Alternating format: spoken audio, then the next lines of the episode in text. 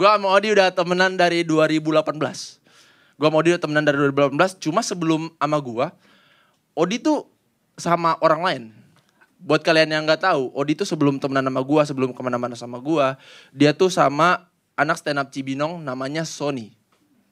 Dia sama Sony ke mana-mana terus ngejob bareng, nge-MC bareng, stand up bareng, pernah ke Gap Coli bareng. Nah, Pernah bang waktu itu di cafe, Le Cafe apa? Nggak percaya lu ya?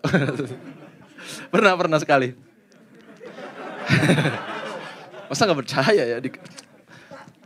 Pokoknya mereka tuh bareng terus. Ke mana-mana bareng. Sampai di titik di mana Odi itu pernah ngajak si Sony ini untuk ke Pamulang. Buat nganterin, apa sih, lapis talas Bogor anjing ke ini si bidan. Jadi bolak-balik Pamulang Cibinong. Pamulang Cibinong bolak-balik tiap hari nganterin lapis talas Bogor anjing.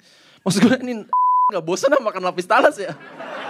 Maksud, maksud gue kalau udah lapis talas Bogor, besok bawa yang lain gitu, nggak tiap hari. Tiap hari begitu bolak-balik Pamulang Cibinong, Pamulang Cibinong.